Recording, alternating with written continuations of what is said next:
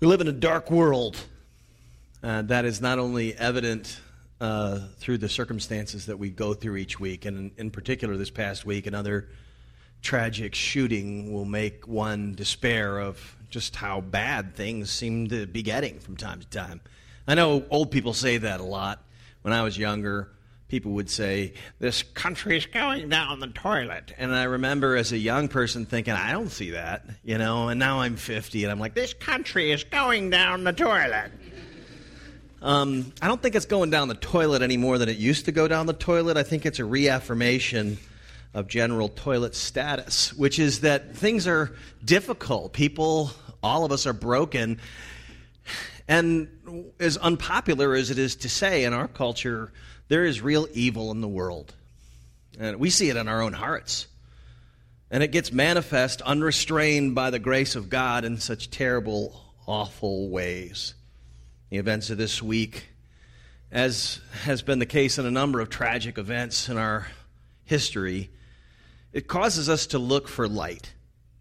You know, we're always sort of grasping for what good's going to come out of this, or what possibly could be a, a shining moment in the middle of all of this darkness.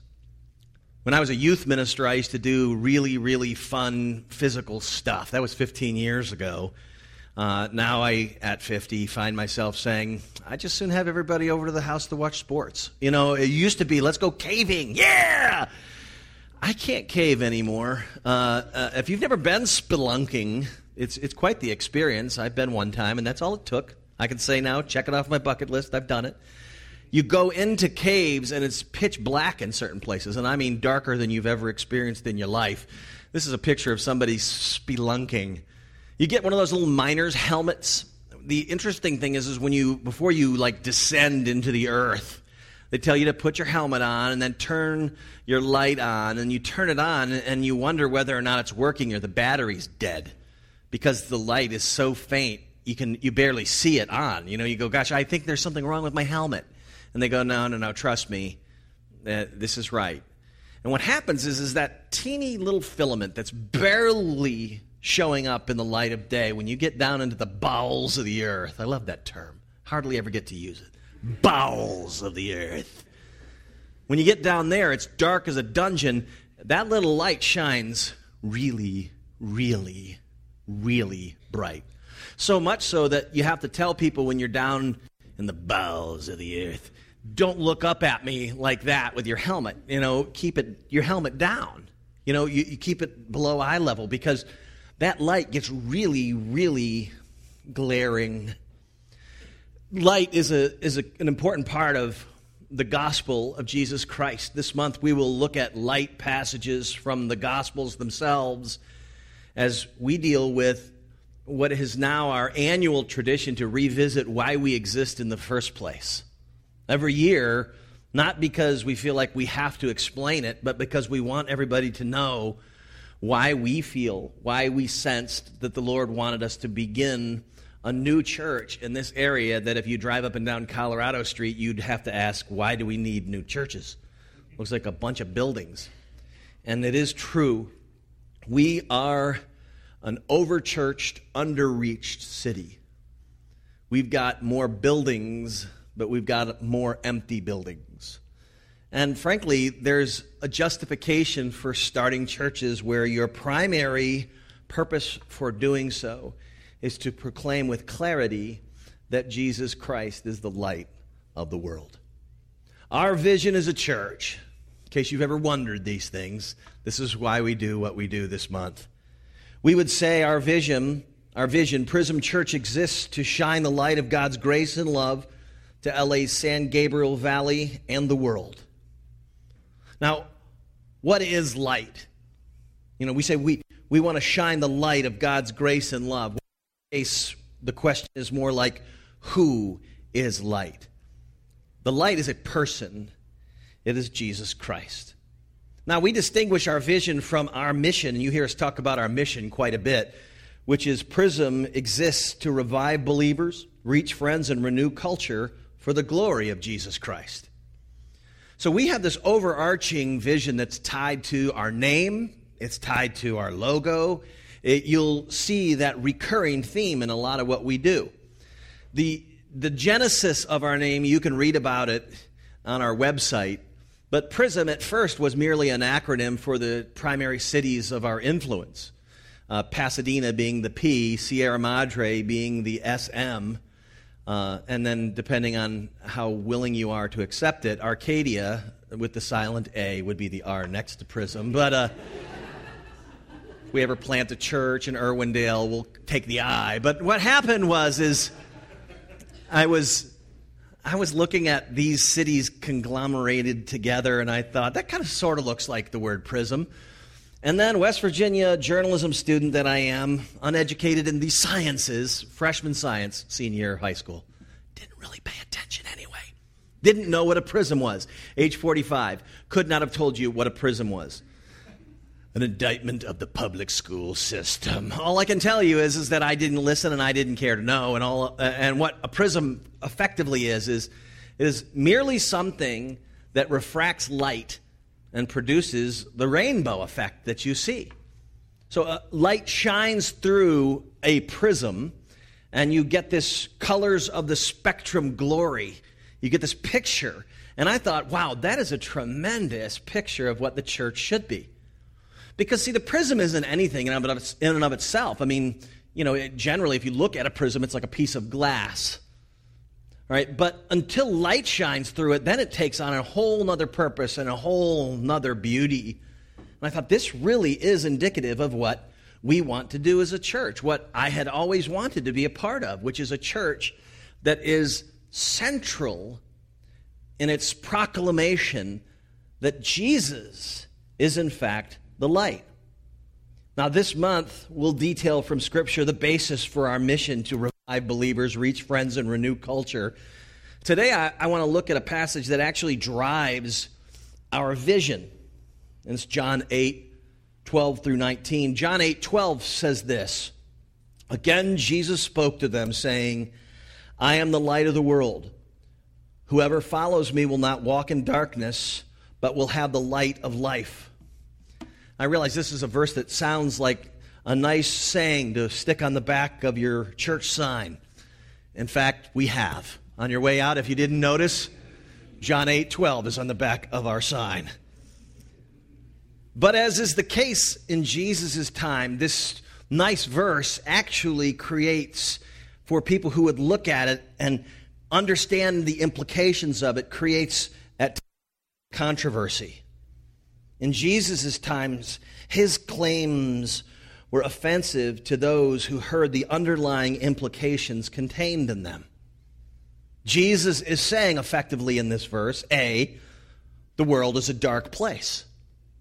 We are a broken people, dark in our hearts. He said elsewhere with clarity, the world was sinful and we are too. And as well, B, Jesus said he is the light of the entire world, not just Palestine, where he happened to be proclaiming this truth. If you don't follow him, he said, you're walking in darkness. Now think of that. Understand why it bothers some people? You're saying that I'm in darkness. Me. Who are you to say such a thing?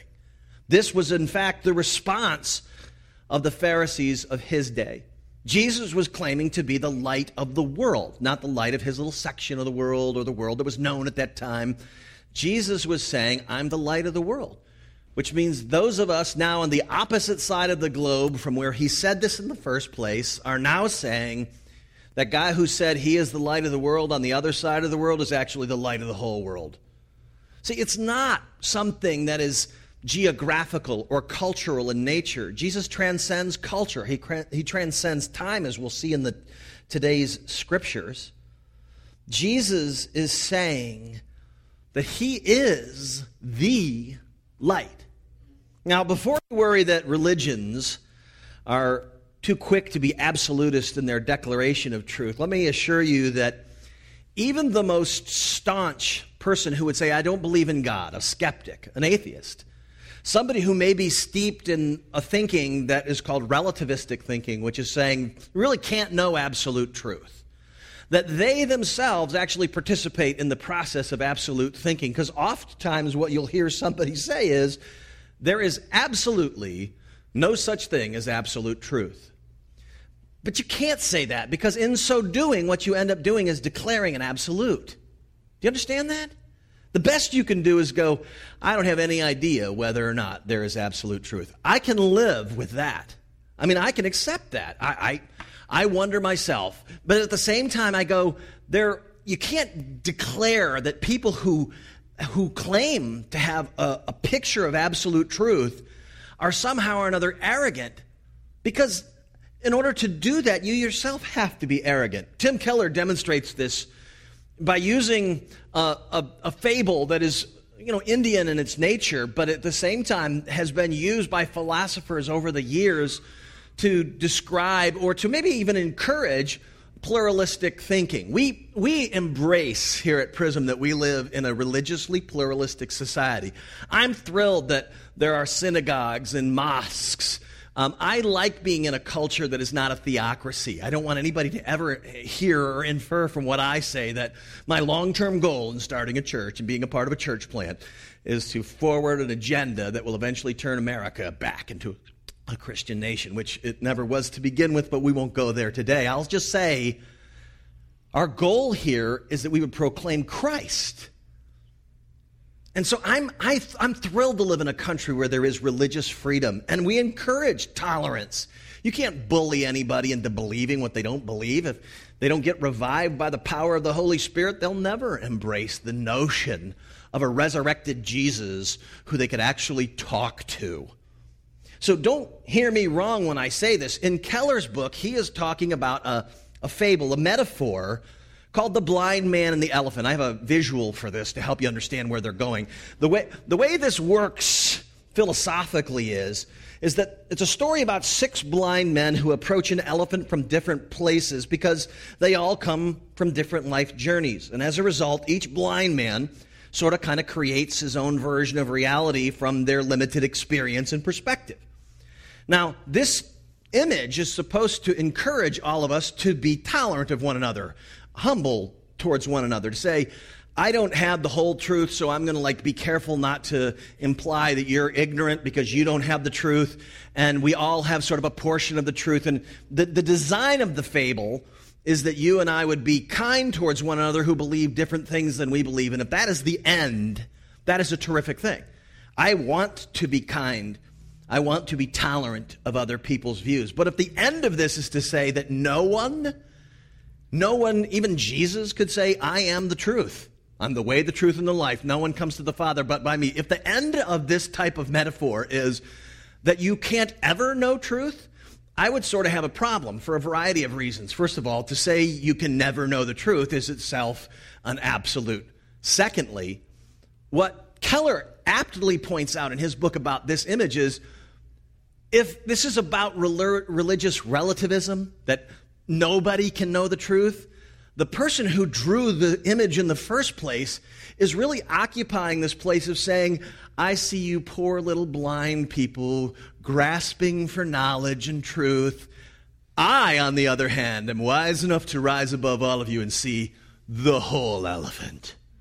See, even the position of saying that there is no absolute truth or no one really sees the whole of God presumes that you, as the philosopher, see the whole of God. We want to know the answers. Jesus says he doesn't have answers, he is the answer. He doesn't say, I'm going to provide some truth. He's saying, I am the truth. He isn't saying, I've got another little light that I'm going to provide. He's saying he is literally the light. And the Pharisees of his day asked the same questions that many in our day, maybe some here today, ask when faced with these claims. And the question would be Who do you think you are to say such things? So, here on Sunday 1 of Vision Month, we want to look at the context of our church's theme verse and attempt to present answers to the question why do we at Prism think Jesus is right? Why do we think Jesus is worthy of worship? Why would we believe that this man is the light in a dark world? Why do we think the world is dark? Why do we think Jesus is who he says he was? And why do we think that Jesus is correct in saying that those who don't follow him walk in darkness? I think it is a fair question. I hope we can answer it today. Who does Jesus think he is to say such things? The first skeptical inquiry that we'll look at today is what the Pharisees' first question in our passage today was. The Pharisees said to him in verse 13, You are bearing witness about yourself. Your testimony is not true. In other words, they were asking, Why should we believe you? Who can verify your claim? I think this is a fair question. Jesus doesn't even mind the question. His answer may not have satisfied them. This question predominates in our scientific age. Most people say, Prove that what you say is true. Prove it to me. Repeat it. And so we are sort of sort of locked into having to prove things, some of which are unprovable, like where matter came from in the first place. I can't prove that. I can't help you there, friend. It has always been, well, since God created it. See, some people will be okay with the idea that it spontaneously came into existence. And there's no evidence that that would ever have happened ever in the history of mankind or in the world for that matter. The question asked is prove, Jesus, who you are. And so they're speaking in a language that is saying, this is like court. You can't go into court and say, okay, let me give you my testimony. Okay, who can validate that testimony? I can. Okay, who else? Me. I mean, people aren't satisfied with that. You've got to have witnesses that come to your defense. One of the old adages is that it is a fool who takes up their own defense at trial. So every now and again, you'll get this really cocky, usually a man, who goes into his, his trial thinking he wants to play lawyer because our Constitution allows him to, and he just gets waxed. You know, just gets trashed by the other attorneys because he doesn't have the humility to recognize he doesn't know what he's doing. Well, Jesus responds to these people with effectively an answer that says, you're not going to understand if I tell you anyway, so why in the world would I bother trying to defend myself to you all? My testimony is valid. Listen to what he says here. Verses 14 through 18. Jesus' answer to their question, Why should we believe you? Who can verify your claims? Jesus says, Even if I do bear witness about myself, my testimony is true, for I know where I came from and where I'm going, but you do not know where I come from or where I am going. You judge according to the flesh. I judge no one. Yet, even if I do judge, my judgment's true, for it is not I alone who judge, but I and the Father who sent me. In your law, it is written that the testimony of two people is true. I'm the one who bears witness about myself, and the Father who sent me bears witness about me. So Jesus is saying, okay, you need, a, you need two verifications, huh? Okay, me and the Father who sent me. What Jesus is effectively saying in this passage, though, is that he has existed from all eternity. He knows where he came from, he knows where he's going. And it's important to recognize that the scriptures, Old and New Testament, never say that we as souls of people, souls in our physical beings, existed for eternity. We were created by God. Our souls were birthed at our creation, which is why we take the life issue in our culture so seriously. That once God determines to create a life, He is saying, I identify that as a person with a soul. So Jesus is saying to them, Before I was born, I existed.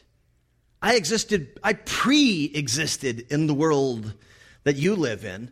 I pre existed before you ever thought of being a human being. I was with the Father and am one with the Father.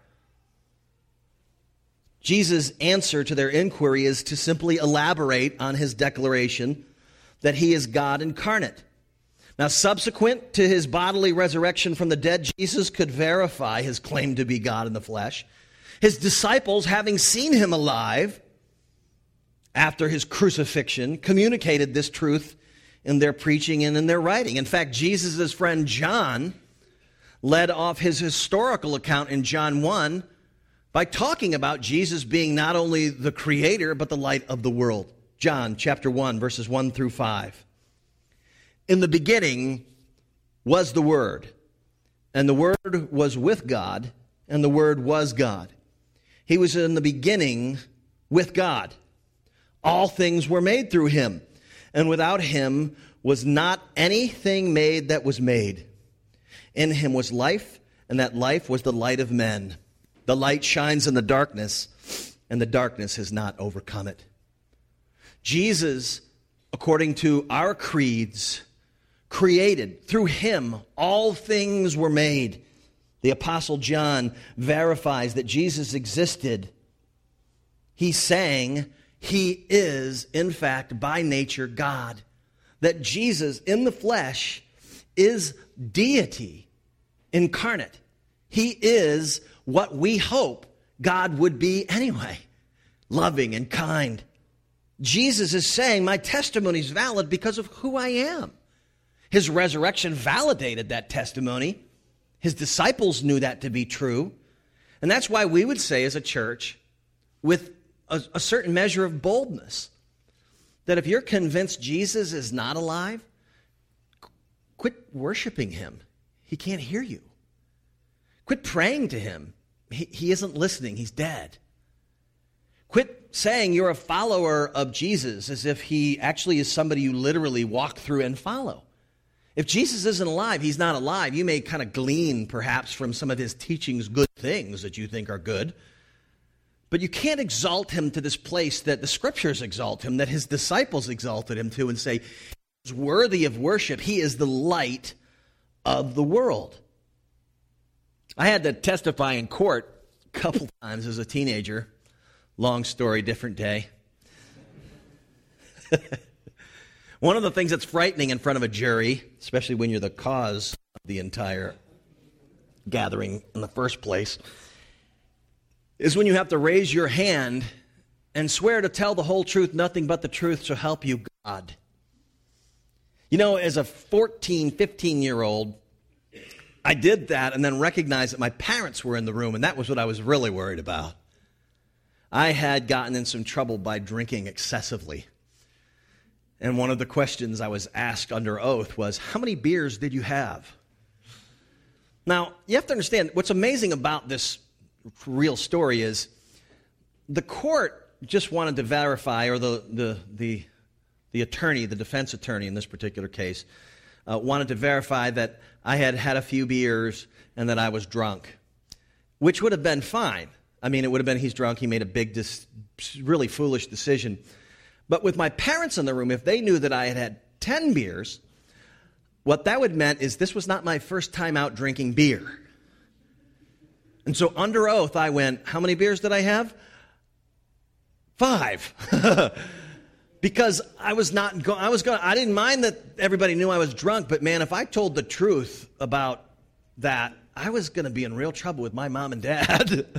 Isn't that amazing that you can be a 14 year old, 15 year old in court and worried most about what your parents are thinking? You're not the jury, not the judge, not the law. I'm like, oh, Lord, if my parents find out I've been drinking this much, I'm in real trouble. So I confessed to you as a church today that I lied under oath.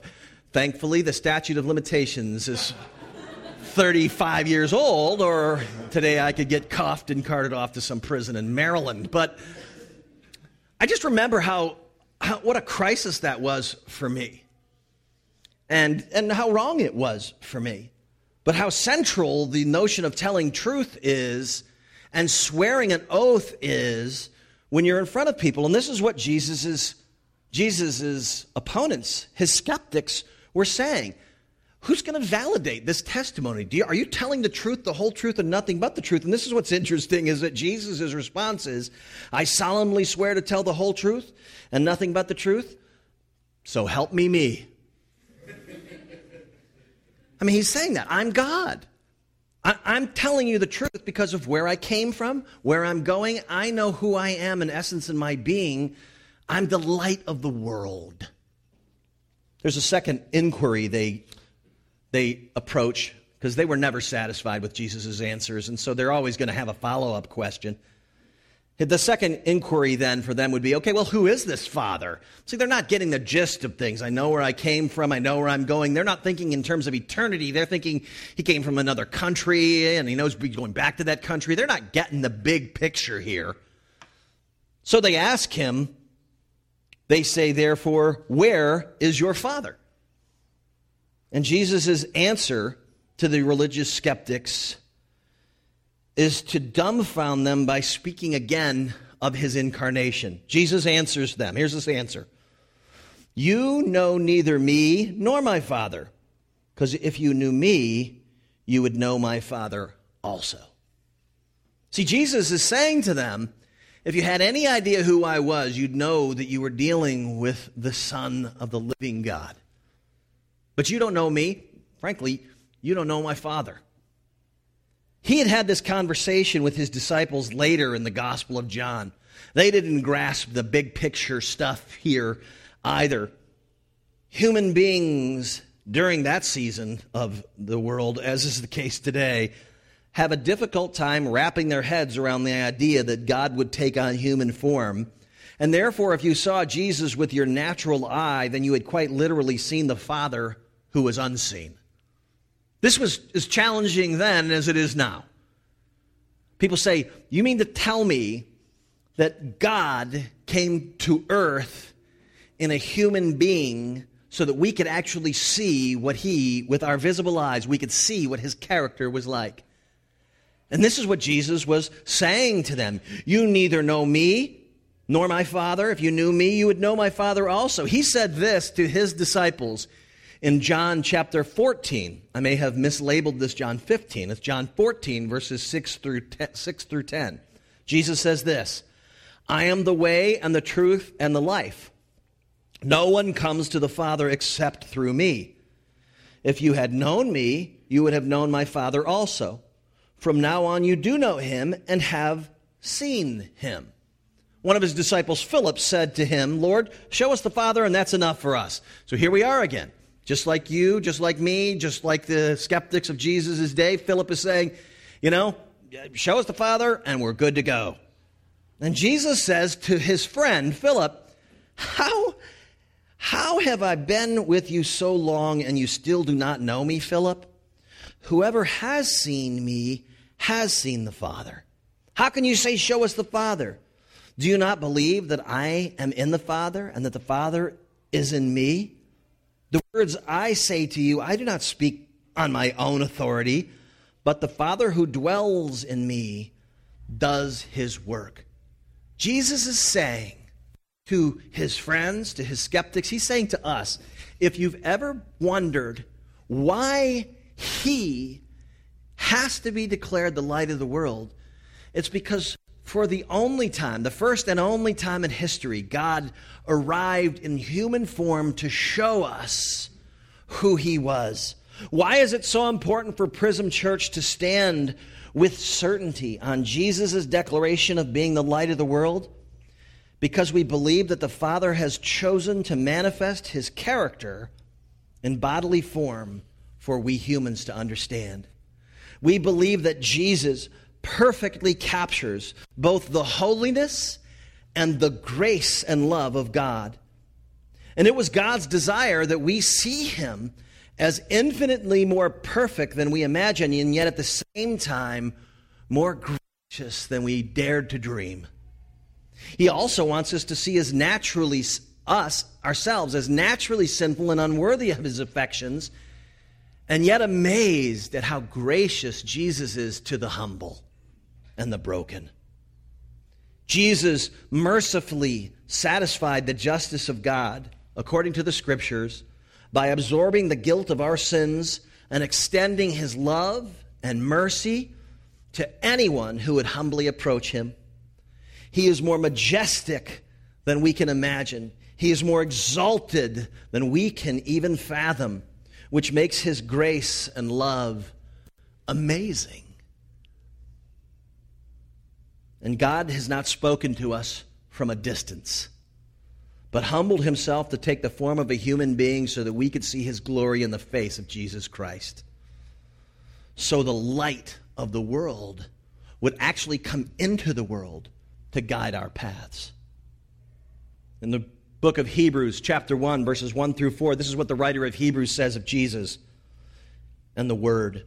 Long ago, at many times and in many ways, God spoke to our fathers by the prophets. But in these last days, He's spoken to us by His Son, whom He appointed the heir of all things, through whom he, also He created the world. He is the radiance of the glory of God and the exact imprint of His nature, and He upholds the universe by the word of His power. After making purifications for sins, he sat down at the right hand of the majesty on high, having become much superior to the angels, as the name he inherited is more excellent than theirs. You see, Jesus, our Savior, is the exact representation of the radiance of the glory and grace of God. If you have ever wondered, what is God really like? Jesus is saying, you can see it by looking at me. That's why he's the light of the world because he's giving us a vision. He's, he's helping us to see what the Father really is. Before Jesus, we were blind. We couldn't see the character of God. We were disabled, not just from our own brokenness, but from the world in which we lived. There was a separation between God and us. Naturally, we, it was incapable for us to have any certainty about what the invisible God looked like. And now He's made Himself visible. And all of a sudden, the light is now on. And we can see Jesus as the light of the world. We know what the Father is like towards sinners towards broken people. We also know what he's like towards proud, arrogant people. We know what God is like by looking at who Jesus is. And we want to be a church that merely reflects that, that Jesus shines through it. We are today getting much needed rain. Californians are part of a select group of Americans that cheer for rain to fall with the exception of Tammy from Seattle, who somehow or another loves rain. Now, the joy for us in the next couple of days is to get to look for what we never see around here, which is rainbows. Rainbows show the color of the spectrum as the sun shines through water droplets, and those water droplets act as little prisms to refract the colors of the spectrum. And shows us something really beautiful. See, we believe that we are created by God, and because of that, we have immense value. All human beings have immense value. We were created good and for good. I think in a lot of ways, like water. Water is a means of refreshing the ground and quenching thirst, and human beings were meant to be this amazing provision for each other love and care and concern. But water, in and of itself, doesn't point necessarily to the miracle of its creator, the one by and through whom it was made. Never, anyway, as clearly as when the light of the sun passes through it. You see, you never really think of the glass of water you're drinking as something that would refract light and be able to show the beauty of the colors of the spectrum. I drink water every day. And I never go, wow, look, I'm drinking a prism. I never think in those terms. But there's something about the post storm cascading of moisture and the sun shining through that water that helps us all to remember. In fact, in Genesis, it says God designed it that way, that we would remember the promise and the faithfulness of God, that we would be, we would see, wow, the, there's a creator. There's somebody who cares. He's providing water, but it's not just the water, it's the person who's providing the water. This is us. All human beings are valuable, but we were designed to be prisms for the majesty of God, which is seen best when the light of the world shines through it. Prism's vision, friends, is that we exist to shine the light of God's grace and love. That would be Jesus to LA's San Gabriel Valley in the world. And I would pray that this month you'd be encouraged to join with us in that pursuit. Let us pray. Father, today we're grateful that you love us more than we can fathom. And our hope would be that this month, as in all months, we would have the privilege of getting to see not only how majestic you are, how amazingly holy, and how amazingly powerful, and how righteous and pure you are. And that at times that might even make us a little unsettled. But then we get to learn through looking at Jesus, the light of the world, that all, although you'd have every right to judge us for our broken sinfulness, you have sent your Son to absorb any guilt for us. That we would stand in your presence forgiven and cleansed. That we would have the privilege of getting to see in Jesus the kindness, the provision, the slow to anger nature of who you really are. Thank you for that. May Jesus be exalted in our church, the light of the world. In his name we pray.